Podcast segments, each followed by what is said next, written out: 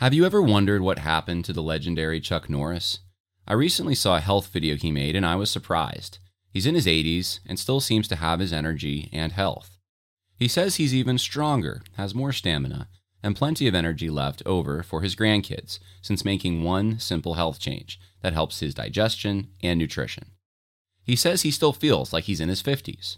His wife made the same change and she's never felt better. She says she feels 10 years younger and she has energy all day. Many of us do not include the fruits, vegetables, and other herbs that increase health and energy in our own diets. Chuck Norris made a special video that explains how he incorporated these things with one simple product. You can watch it by going to mymorningkick.com forward slash Harris. It may change your approach to your own health. Once again, that's mymorningkick.com forward slash Harris. We're live now on the Conversations That Matter podcast. Uh, some people are telling me in the chat, I haven't even said a word yet. And uh, people are saying that YouTube is already, for those streaming on YouTube, flagging this video for misinformation. So uh, I'm not sure what that would be about. Maybe uh, a certain virus that could be, which I don't really plan to get into details on, but uh, I guess it was in one of my tags or something. And so they've decided they're going to preemptively warn all of you. Well, uh, welcome to, I guess, a, a, very dangerous podcast with views that you're not supposed to hear, according to YouTube. Uh, we'll get through it though. We will survive, and uh, we're in this together, right? We we heard that for years, and uh, I still believe it. I still believe that we're in this uh, together.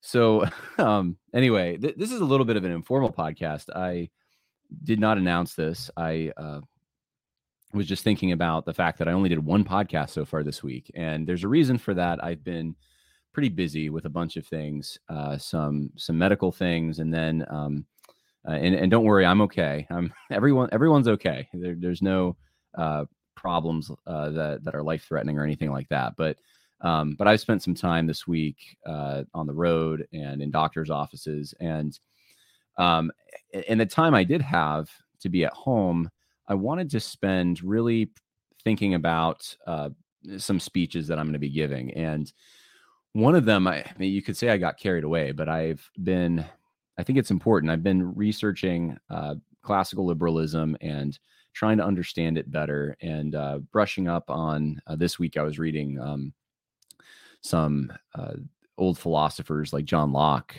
and Enlightenment philosophers, really, uh, Thomas Hobbes, Jean Jacques Rousseau, and under trying to understand wh- what changes took place, what what transitioned us from a more medieval society, a, a more Christian civilization, really, to the society that we exist in today.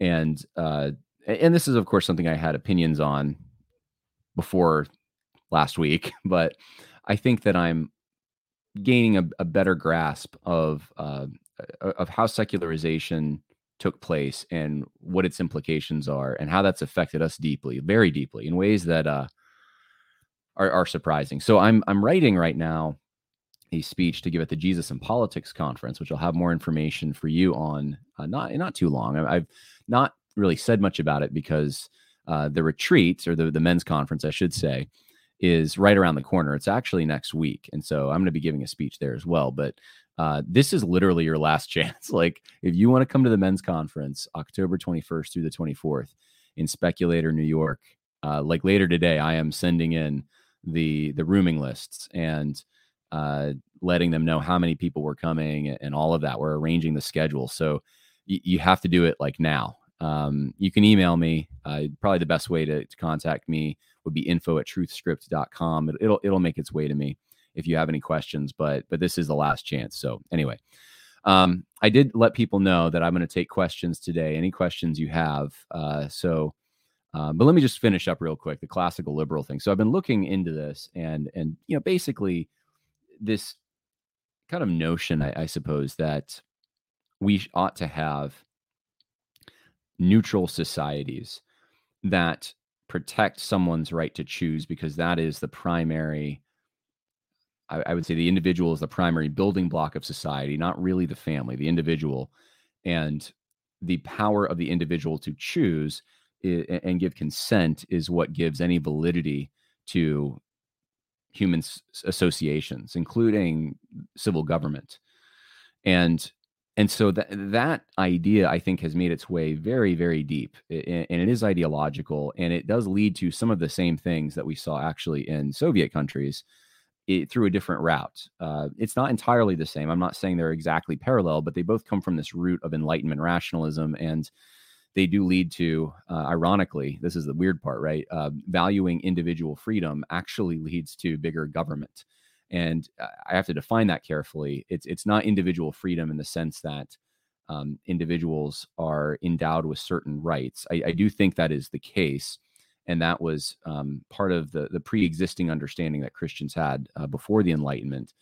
That there were certain things that were within the jurisdiction of individuals, as but, but they were attached to responsibilities, as they had responsibilities before God to do the good, and um, and of course uh, now, though, that has been twisted to take away the element of responsibility. And it's really just individuals can do anything, they can pursue any vice.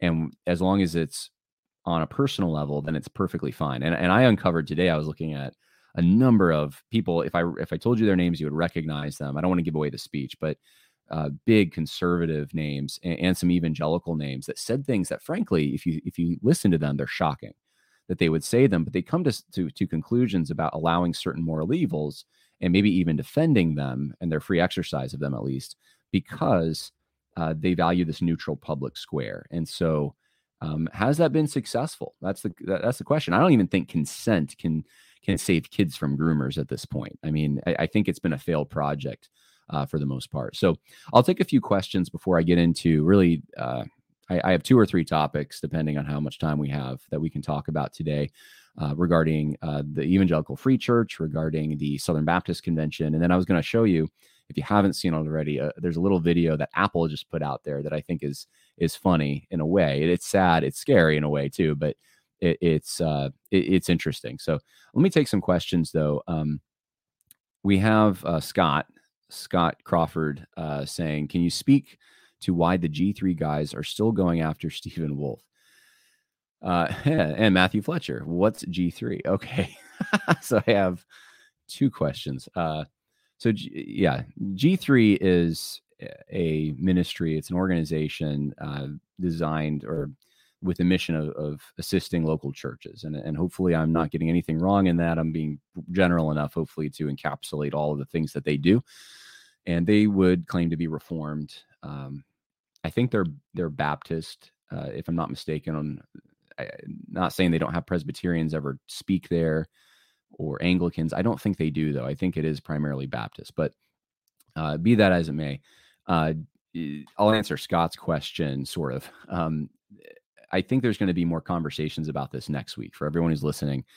Uh, th- this there has been attempts made through back channels to um, rectify, at least get conversations going to maybe solve this issue. And and uh, all I can say at this point is that so far, I don't think any of these attempts have been successful, and we're going on now a few months really.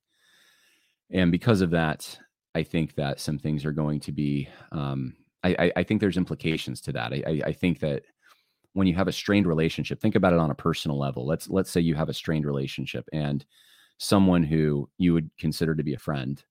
Uh, and, and, and perhaps they're a Christian as well. Like you, you consider them a brother or sister in Christ, but they they keep misrepresenting you or they keep saying things that you know aren't true or malicious or you know whatever the case may be.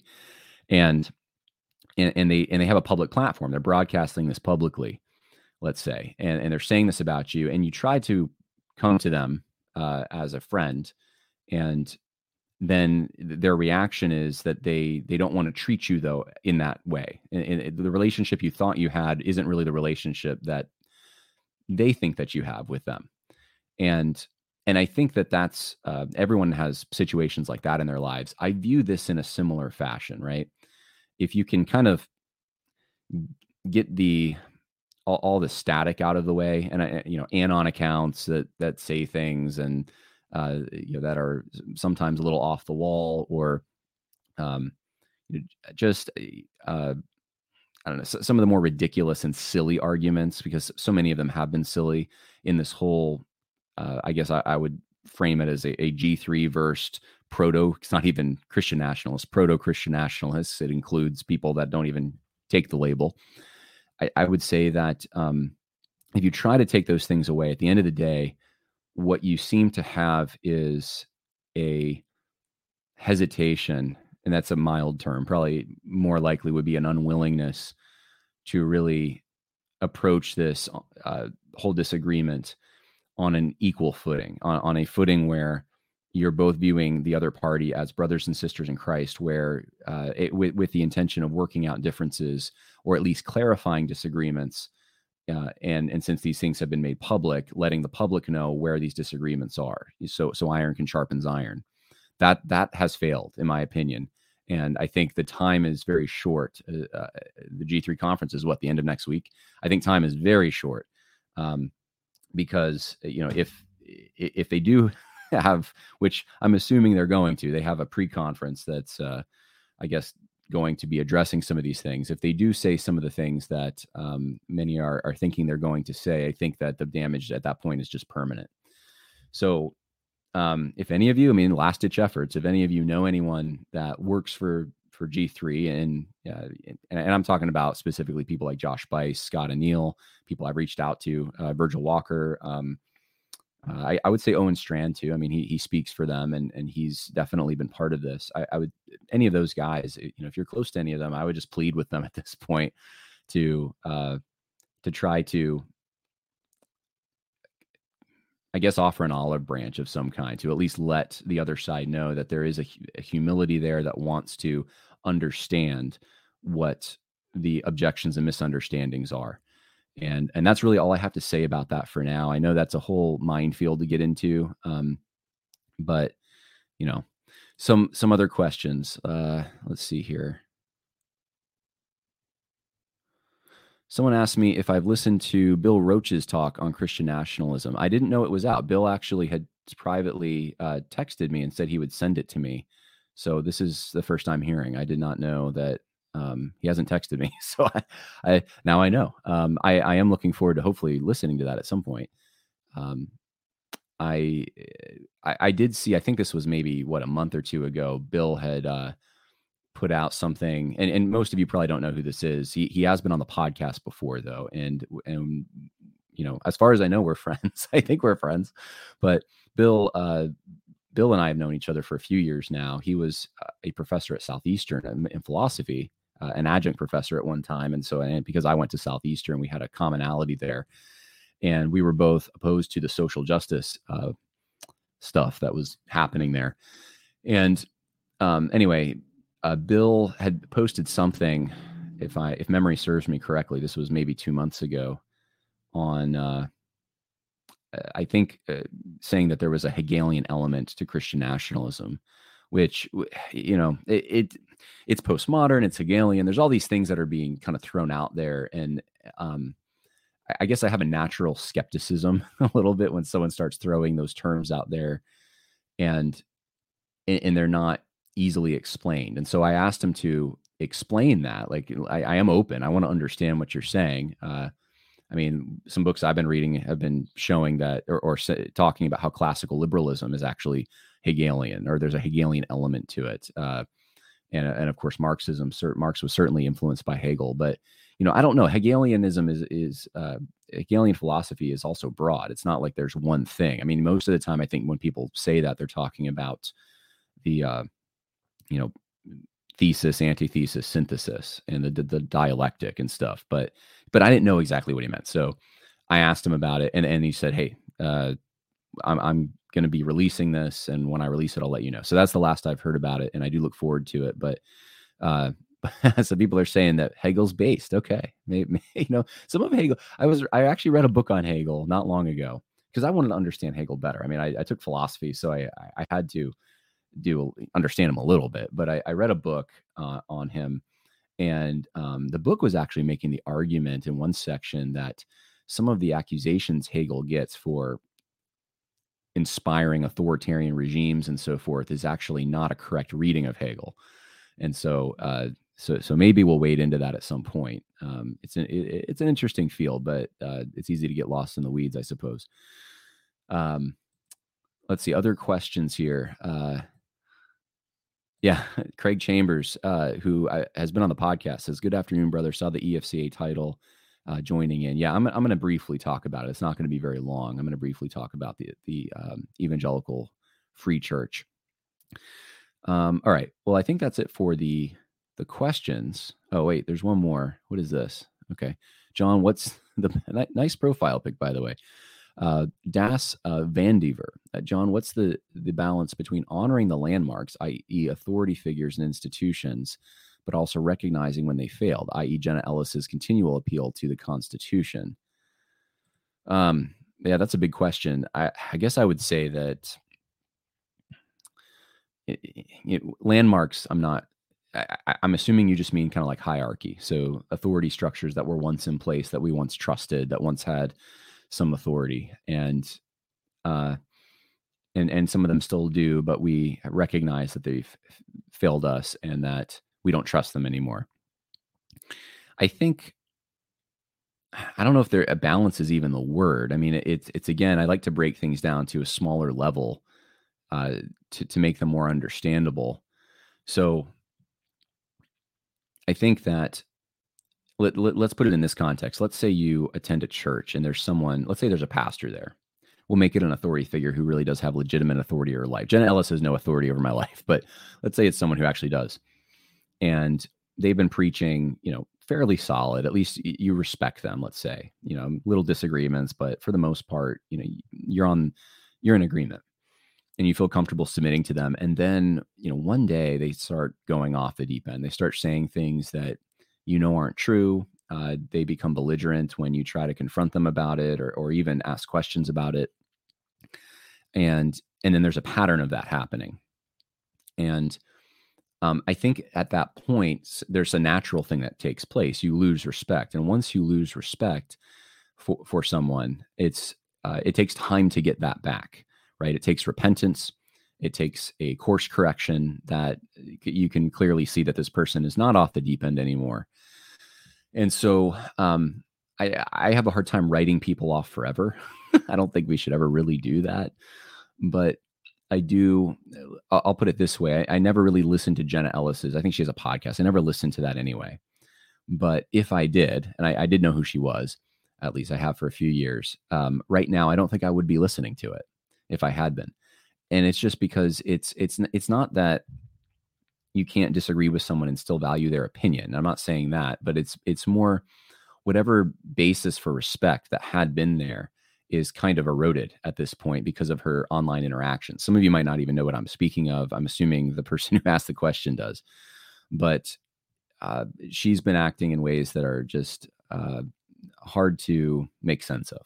I'll put it that way. Wild accusations against uh, people, even and friends of mine, uh, to be quite honest and um, I've uh, I think I engaged with her once where I she she was um, taking aim at the idea of blasphemy laws, which by the way we already have. I mean, if you that, that's really in a way what a hate crime is. It's why you can't say certain words or there's certain symbols that if you desecrate them, there's a stiffer penalty. We have blasphemy laws. Um, we have protected classes that uh, shall not be uh, disrespected in any way and they have the legal force to prevent you from saying something that could be construed as disrespectful right?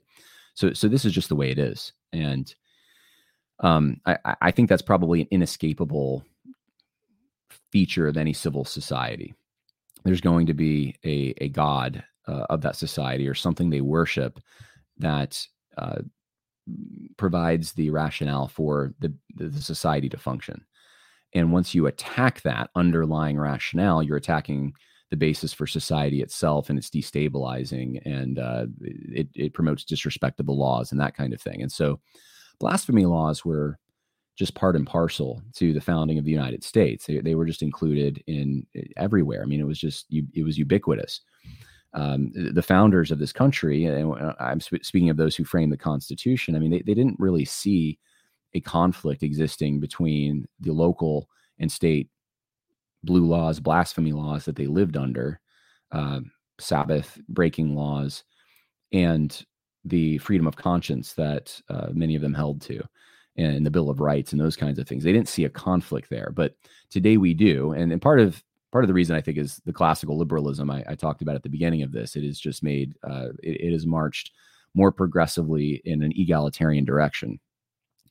So, uh, you know, with that said, uh, I had, I, I, think Jenna was going after, maybe it was Steven or someone for, I think it was CJ Engel actually. She was really viciously going after him and he wants to replace, he, he wants to uh, take, I think it was have a civil war and replace the Constitution and all these things, which um, I don't think is true.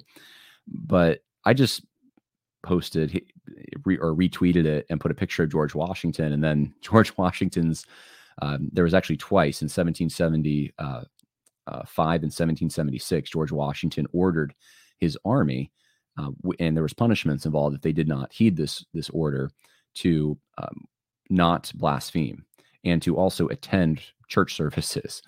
And so I just asked whether or not, you know, George Washington was a tyrant because she was calling, I guess it was CJ Engel a tyrant. So, I mean, I, am trying to ask questions. I'm sure, you know, that that's the only way I, I have of dealing with this. But, but I think that there's enough out there at this point to say, all right, let's find better leaders. If, if we're going to listen to commentary and if we're going to uh, follow it and put someone out there in the public sphere to represent us, then it's probably not going to be someone like that. We, we want someone who's going to be uh, accurate and faithful uh, to what they're analyzing and uh, and has the correct, I guess, system of uh, values and understanding to be able to evaluate those things. So uh, that's a long-winded answer, I suppose. I could have probably said that in a shorter way, but hopefully that helps. Uh, I, I realize that means we have a, a, vacuum right now, and I don't know what to say about that other than we need to pray. We need to just pray. There's so many. I, I tweeted out this morning. There are so many, uh, just leadership courses, and leadership programs and degrees in leadership, and so few leaders, and it's a very sad thing to me. Okay, so I think that's it for questions for now. Let's get into some stuff. How's that? Let's get into some stuff. Um, where should we start? I I guess we'll start with EFCA maybe, uh, since. Um, oh, and by the way, if I didn't mention it, overcomingevilconference.com. If you're a last minute, you know, you want to sign up last minute. Um, EFCA and socialjustice.wordpress.com. EFCA and socialjustice.wordpress.com is the website. This is uh, a, an article, and it's it's very long. I'm not going to read this whole thing, but uh, I was tipped off to this because uh, uh, one of the pastors actually who who writes for Truth Script is in the EFCA, or was I should say, was in the EFCA, uh, and um, he sent this to me, and he, he just like we had seen Pastor Cleaver recently being censored by the Evangelical Free Church for his anti-social justice views now we see Pastor David Whitney also being censored. So his uh, basically his ordination is being called into question. Is my understanding of how this works, and it's on a different stand. It, it's on a it, it's because not not social justice, but because of COVID stuff, which is probably why you saw a warning on this video because that w- dreaded word is going to be in it. But he starts it off um, uh, the story sequentially of what happened to him by saying back in November of 2020, uh, my cluster in the EFCA East met by Zoom. I assume that means the cluster is probably a group of pastors in that region. He said during the session, each pastor was asked how his church was doing during the pandemic. I replied that we had not shut down in person worship during this time. And he gave his uh, reasons for that. My statements, he said, seems to upset and anger several pastors in our cluster. I didn't know it at the time, but three pastors began investigating my sermons and demanding a meeting just before Christmas. The timing did not work for me, so we ultimately met on Zoom. Prior to the meeting, I asked uh, one of the pastors, Guy Kneebone, for a list of questions they would be asking so he could prepare. He never got a list. Um, Pastor Kneebone, uh, I'm hoping I'm saying the names right, uh, Keynes and Rydell, right, Rydell, we've actually we have talked about him. He is very woke from the clips that we've seen. He interrogated me for two and a half hours, and they were very aggressive in their attacks on many things, which I said in the sermon they had listened to. Pastor uh, Keynes said that he would be horrified if anyone in his congregation ever listened to any of my sermons, Pastor Kneebone spoke of how they were spending a great deal of time and effort studying and learning from critical race theory. He and others started, and they believe I was a Christian nationalist, and that such a stance was unacceptable in the EFCA.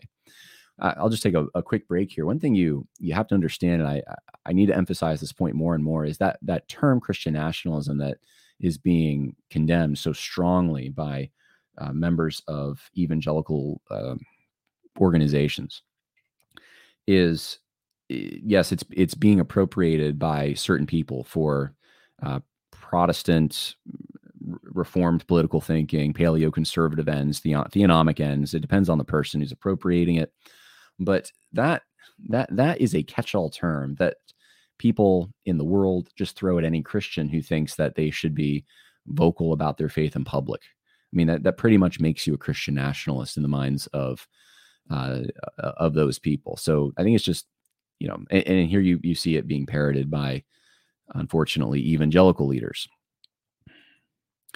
Needless to say, I was astonished beyond measure. I could not even conceive of fellow EFCA pastors doing this to another EFC pastor. So he, so he was, and I think this, a lot of pastors are like this, just kind of hit upside the head. And and this is a pastor who, my understanding, has been an EFCA pastor for something like forty years. So this is someone who's been there for decades, and there and some of these guys are are young younger than him i'm sure and uh, which which is you know it's not like they don't have legitimacy because they're young but you would think that there would be a respect and a seniority that they wouldn't be aggressively going after someone like this uh, in the first meeting um, fast forward to September 2022, John Nesbitt of the EFCA East contacted me regarding the necessity of meeting with him and Paulo Freer, uh, or, or uh, Freire. I'm not sure how you say his name regarding my credentialing in advance uh, of the uh, BOMS meeting a few days later. He apologized for so short a notice for the meeting, admitted that he had put off this meeting, which he knew needed to be done. I cleared my schedule to be able to uh, meet the time crunch that they were under. I asked him for a list of questions that I would be asked in this meeting. He gave me the generalities. So um, he goes on and he said uh, Paulo did not provide any questions though in the meeting he read from a list of 11 questions he had regarding Christian nationalism. It would have been it would have met the biblical standards of justice to have given me these 11 questions in advance as he clearly had a list he was reading from.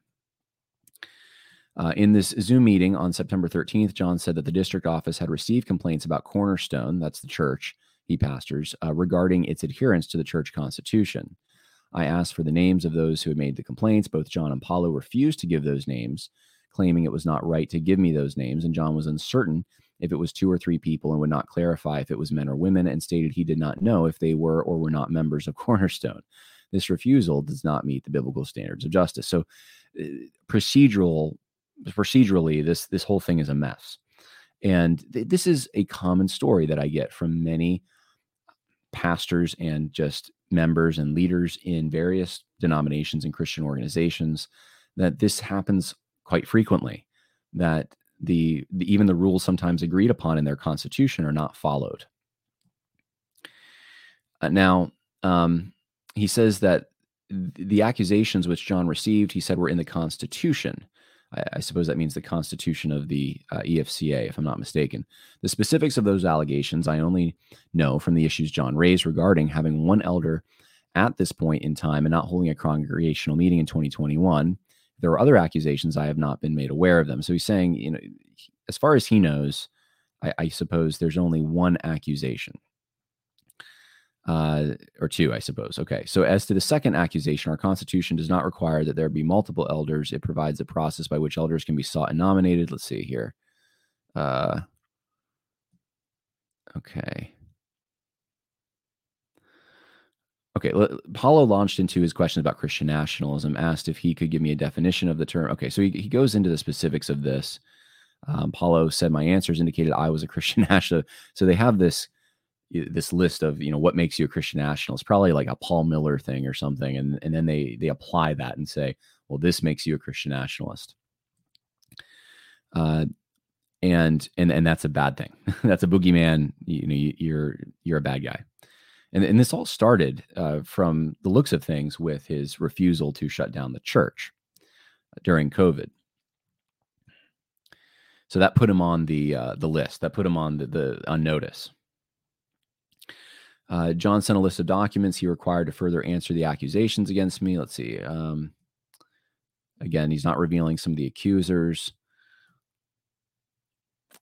Uh, I'm going to skip ahead here because this is this is very long. If you want to see more of it, you can go to EFCA and social justice uh, word wordpress.com if you're in the EFCA. And I would recommend if you're in the EFCA, read this whole thing. Uh, at least if if you are somewhat involved in the EFC. I think that's important. Um, anyways, this this gets, I guess, uh, this gets brought up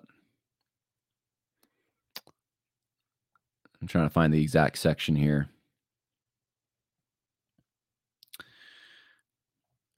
He, he, he has thorough detail, which is good. You need thorough detail in situations like this because, and, and recording things probably is is also a plus in situations like this. Um, but this has gone to the national board, so this is this is past the EFCA East and now um, the national board, and um, and, and he the claim here this is very similar to the SBC's problem.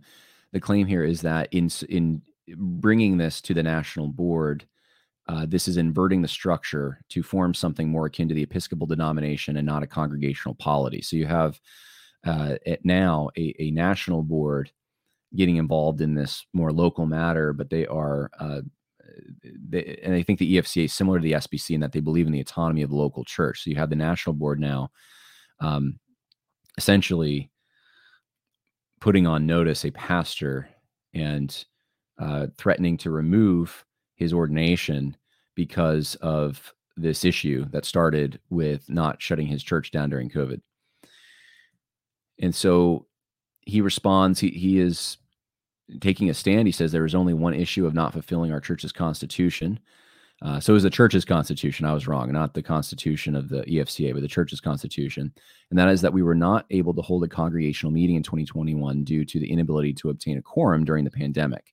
This is a time when the large number of churches had closed themselves to any and all uh, in person worship. The broad brush smear that we are not in compliance is not accurate. So the accusation is that they violated their own constitution by, um, I suppose, shutting down. And and the interesting thing about all of this is that uh, this is a local church constitution and you have a national board now trying to impose but trying to apply the rules of the local fellowship and and police them now uh, he says to suspend or otherwise remove my ordination would be a further to ver- further violate the biblical standards of justice so so he is bringing it back to the bible uh, at every turn in this whole thing um, the the charges again here uh, is what Greg Strand sent as the charges. Uh, you willingly and knowingly failed to comply by providing the necessary information for the EFCA East District to determine whether the leadership of the Cornerstone EFC is following the church constitution and bylaws as accused. It's a little bit technical there, but um, that's the gist of it. So uh, I'm not going to spend more time on it. But if people have questions about that, I would just suggest going to uh, the website. Let's see if anyone's weighing in on this. Who knows more? Uh, Craig Chambers says the real issue is the EFCA has bent left and conservative pastors are being dealt with falsely, and and, and that's what I. And so and Treadle says sounds like Ryan Turnipseed again, who's in the EFCA. I'm sorry, the not the EFCA, uh, in the um, Missouri Synod, uh, Lutheran Church, Missouri Synod.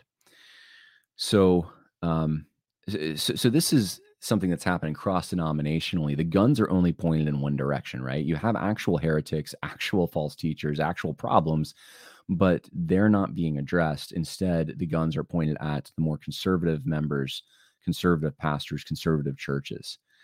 And, and this, of course, reflects the opinions of those who are in control in these denominations. They are um, they are managerial elites who have an allegiance to the liberal order, not to the oaths that they've taken or, or did I, am going to just say it or to jesus christ or to primarily or to uh, the members of their uh, churches and the pastors that they um, assist and, and so forth so th- this is the problem that's going on and, and there aren't easy solutions for it because y- you need men of character to be able to fill those roles. And the question is, do those men of character exist? And if they do, and I believe they do, I, I, I have to sit to think that there are men of character out there. There may be less of them, but they, I think they are out there. But are they then disqualified at early stages from climbing those ladders to get into those positions? Um, that's another problem and, and, a major one. So, what what's the solution to that? Uh, it's going to be depend on where you are. But uh, on a macro level, I mean, there isn't much of a solution. I, I, think for churches that have just gone this direction. I mean, I think it, the the, go- the goose is cooked, so to speak. Uh, I mean, you you could you could try what they're doing in the SBC, which is you know let's let's rally every year, let's try to get a bigger group to come out, let's outvote, but but it hasn't been very successful so far, and and I I don't have any faith that it will be, to be quite honest with you. Um, there there's small successes you could point to perhaps but they're not going to be enough to turn the whole denomination around which is what you need all right well let's talk about the sbc here um, on that depressing note right you could you could always start new organizations right but there's no structure that's going to foolproof prevent this kind of corruption from happening uh, men of character you need virtue you need virtue um, so, so train virtuous men, lead virtue, uh, follow the lead of virtuous men. Uh, there's not a whole lot of them. All right. So Bart Barber, the president of the Southern Baptist Convention, uh, this is in the Biblical Recorder. Um, he has appointed uh, members to a cooperation group. Here's the story. Addressing things we have never done before in the history of the Southern Baptist Convention will permeate discussions of those who will present a report next June that could reassert or redefine what constitutes a church to be in friendly cooperation with the SBC. These declarations that churches are not in friendly cooperation and these appeals in response to those declarations represent a change in the fundamental processes by which we cooperate with, with one another, he said, Bart Barber. The 20 member cooperation group came about from a motion in 2023 uh, that in New Orleans that placed the group's formation in Bart Barber's hands. Jared Wellman, pastor of Tate Springs Baptist Church in Arlington, Texas, will serve as the chair. Other members include, and it goes through a list. And I recognize some of these names, others I don't. Um, of course, Jonathan Leeman is there. You have uh, Juan Sanchez there. Who, who the funny thing is that Jonathan Leeman and Juan Sanchez are like the conservatives in this group. I, am pretty sure. Which, which that, if that's true, that would that that definitely gives you an indication as to uh, how probably slanted left this group is. Uh, Trevin Wax, uh, Gospel Coalition guys in this group. Um, Richard Land, that's interesting. Richard Land is in this group.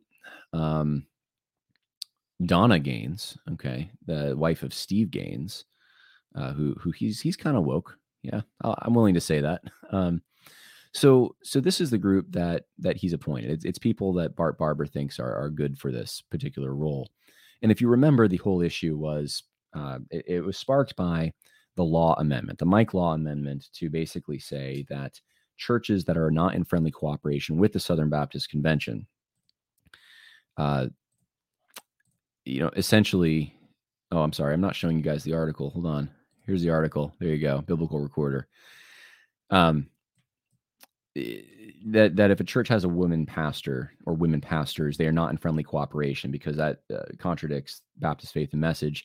And there, there have already been there's a precedent for this. They've already specifically identified uh, abuse and racism as two things that uh, churches can be kicked out of the denomination for, and that's already taken place or disfellowshipped with. And so now let's just add something that should be obvious to Southern Baptists. Well, now there's a problem, right? And you had a bunch of the uh, former presidents of the Southern Baptist Convention going to the mics at the, the annual meeting and saying that we need to really study this issue of cooperation and what constitutes cooperation. And so, what this does effectively, I said this at the time, was that JD Greear is going to get you to the same position I think Rick Warren gets you to in in so many steps. It won't be the one step that Rick Warren wanted to take. Rick Warren rushed it. Rick Warren uh, thought the SBC was probably more progressive than it actually is, and he he rushed it. But JD Greear understands it better. And what he proposed, and, and others along with him, uh, was that there should be a study committee formed to, to look at these things to to and, and what can effectively happen is that study committee can actually come up with something that will make the law amendment obsolete. So even if if the law amendment's passed and it's confirmed at the next annual meeting, um, this this other thing that's going on, this study group can make suggestions to the Southern Baptists at the next meeting and change the way that cooperation is viewed so that potentially even having female pastors doesn't put you at odds with the convention. That's how this kind of thing can work. So um, I want to show you, uh, let's see who. Well, let me let me play this video for you. This this is one of the members of this cooperation group. On because I need to talk to something before I get out of the way. And we're gonna we're gonna hear a message in a bit from Pastor Gary Smith, and I am so excited, as I know you are, my pastor and mentor, who was a pastor here for 25 years, bringing God's word. I've already heard it once, and I'm going to have to hear it again because there's still work God's doing in me through it. It's going to be an incredible message as God speaks to you as we go through Exodus. But I want to tell you something that happened this past week. Uh, pastor Gary and his wife Sandy and I were in New Orleans for the Southern Baptist Convention annual meeting with a, a team of people from the church. And there were just a couple things that happened that, uh, that concerned me and I, I wanted to talk to you about so that you're aware of it. You're likely hearing some of this, those of you who are more tuned to the news. Uh, and the number one thing you're going to hear about uh, that concerns me uh, the uh, disfellowshipping, the removal of Saddleback Church in California from the Southern Baptist Convention. And uh, it, because they have female pastors. And I, I want to just say publicly that I am in disagreement with that decision. I voted against that decision uh, we, we agree that this is not in the heart and tenor of the Southern Baptist Convention. You may not know much about the Southern Baptist Convention, but it's an incredible uh, group of churches, over 47,000 churches, that come together with one common mission to take the good news of the gospel of Jesus Christ to every place in this world. Right here in this city, this country, and to the ends of the earth. Planting churches, sending missionaries, doing gospel work. And the vast majority of the convention is thousands and thousands, literally millions of believers who love Jesus and want the vision of the gospel of Jesus Christ extended to the ends of the earth to happen. But there's also confusion. And I think that uh, part of the beauty of the convention has been something called autonomy. That the churches don't exist for the convention, the con- convention exists for the churches. And the uh, autonomy, being independent, the way that we operate, means that there can be a lot of diversity of opinion on minor issues, and we collaborate together and agree upon the major issues. The chief issue being our agreement to come under the Word of God, the Bible as truth. Okay, let, let me play for you. This is one uh, more clip, and, and the person you hear speaking there is the lead pastor at Fielder Church in Arlington, Texas, Jason Paredes. Jason Paredes. And, and here's another uh, shorter uh, clip. Um, amendment that was voted upon to the bylaws of the Constitution that says that any church that has female pastors of any kind would be considered no longer in friendly cooperation with the Southern Baptist Convention, which means after a while, it takes two years sequentially for that to be voted on. And if it's ratified, then churches that have female pastors would be removed from the Southern Baptist Convention, disfellowshipped. Fielder Church falls into that category. We unwaveringly, unequivocally, gratefully have female pastors in this church.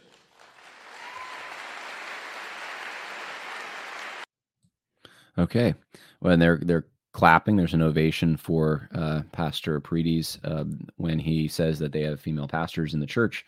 And so um, this is at least one member on this reconciliation committee. So uh, it, it, does raise a question about this is someone who, who is in clear violation of uh, the Southern Baptist Convention's own stated beliefs at this point, and I would say belligerently so and yet uh, this is someone that needs to be given a seat at the table to come up with a solution for uh, how Southern Baptists should interact with each other in a cooperative manner. Uh, and specifically, it, it's going to be on this question of female pastors. So we know exactly what he thinks. Now, he, he's not the only person on this committee. You know, I know someone like a Jonathan Leeman and Juan Sanchez, which I said they're probably the more conservatives, which is funny to me because uh, I was critiquing them for um, at least Jonathan Leeman. I, I, Juan Sanchez, I, I, I know has put some woke stuff out there. He's a Gospel Coalition guy. I'm not sure if I've talked about him on the podcast, but you know they were the kind of guys that we were uh, opposing, at least in our arguments back in 2020 and, and you know I guess 2018 through 2021, 2022 especially. And and, now they, are on this issue. They're the conservatives. I'm, I'm sure of it. I'm sure they're they're, the, going to be the more conservative ones on in a meeting like that. And uh, it doesn't give me a lot of confidence. I'll put it that way. Um, hopefully, they'll hold the line on this, but there's going to be some kind of a muddled middle solution, probably, or some, I don't know, some kind of a compromise. That's my guess that they're going to try to reach. And it's going to be, uh, like I said, JD Greear is going to get you there in multiple steps, whereas Rick Warren was going to take one. JD Greear can can get you there in 10 years, you know, or maybe even five years. And Rick Warren, it would only have taken a year or two. That's that's just my opinion on it. So um, we've already been going about 45 minutes almost. Uh, I don't think I'll show you the the Apple video um, unless people really really want it. I'm going to just uh, go to the questions and see um, what people are saying. And, and if you have any questions, this is the time to get them in, and I'll weigh in on whatever uh, you bring up. Um, Scott Crawford said the vote wasn't close. Yeah, you're right about that. And that's one of the things people bring up to say, hey, look, SBC is not going to endorse women pastors. Look, uh, m- most of the people voted against or, or they for the law amendment, right? And um, and to that point, I say, you know, I think that would be, I think you're right as far as the sentiments on the floor, but the stage does control a lot. And we know over time, people change their opinions. At this point in the SBC, you know, the critical race theory fight's not even a fight. You know why? Because it's just assumed. And, and last year, you saw that they had a, a resolution on, I believe it was immigration, that assumed some, I would say, critical race theory adjacent ideas and there wasn't even hardly a resistance against it. It wasn't even on the agenda because there's bigger fish to fry now that we we've moved past that conversation. And so now we're in this uh, new conversation about women pastors, and that's how things work. Um, T. James Boone says, please don't show the Apple video. It's way too cringe. Yeah, it is pretty cringe. It's funny though. That's why I think it's funny, but it is cringy. Yes, you're right. Uh, any other comments, questions? Let's see. Anita Smith says the problem is they never give up until they wear down the people and they get their way. That, that's exactly the point I'm making. The next issue will be homosexual marriage, members, pastors. And it may be. Other denominations are certainly splitting over that. Um, so all right. Well, um, I appreciate everyone who joined the stream. Again, if you are planning on coming to the conference, you better sign up like now. Overcomingevilconference.com. It starts next week. I'm looking forward to seeing you there. We got some great speakers, great lineup, great activities planned. Um, and uh, I, I, should be able to get you some podcasts next week. In fact, uh, like I said, we I, I likely will be dealing more with some of this G3 stuff and and you can pray for me by the way on that because i want to do it in a, mo- a gracious way but also a firm way and um, a, a, way that does not compromise on the things that are true and um, yeah so i guess that's all i have to say about that so that it's not the only thing we're going to be talking about next week but we will have to address it i think and uh, and, and it's not fun. It's not something I want to do. Uh, I'll be honest with you, because my hope this whole entire time has been to try to work something out on that front. So, anyway, uh, God bless. Um, Scott says, "Come to G three with me, Jon." Yeah, well, I, I, I literally that that weekend's the men's conference. Scott, I can't. I can't. I'm not. I, hopefully, they would let me in. I would. I would think. I, I heard that AD Robles got disinvited from G3. I don't know if that's true or not. I'll have to ask AD, but but I heard, I saw some people saying that AD had said that he was disinvited from G3, so I don't know. But anyway, uh, hope everyone is uh, doing well out there. God bless, and more come. And Enjoy your weekend. Enjoy the Lord's Day. Bye now. Save big on brunch for mom, all in the Kroger app. Get 16 ounce packs of flavorful Angus 90% lean ground sirloin for $4.99 each with a digital coupon. Then buy two get two free on 12 packs of delicious Coca Cola, Pepsi, or 7UP, all with your card. Shop these deals at your local Kroger today or tap the screen now to download the Kroger app to save big today. Kroger, fresh for everyone. Prices and product availability subject to change. Restrictions apply. See site for details.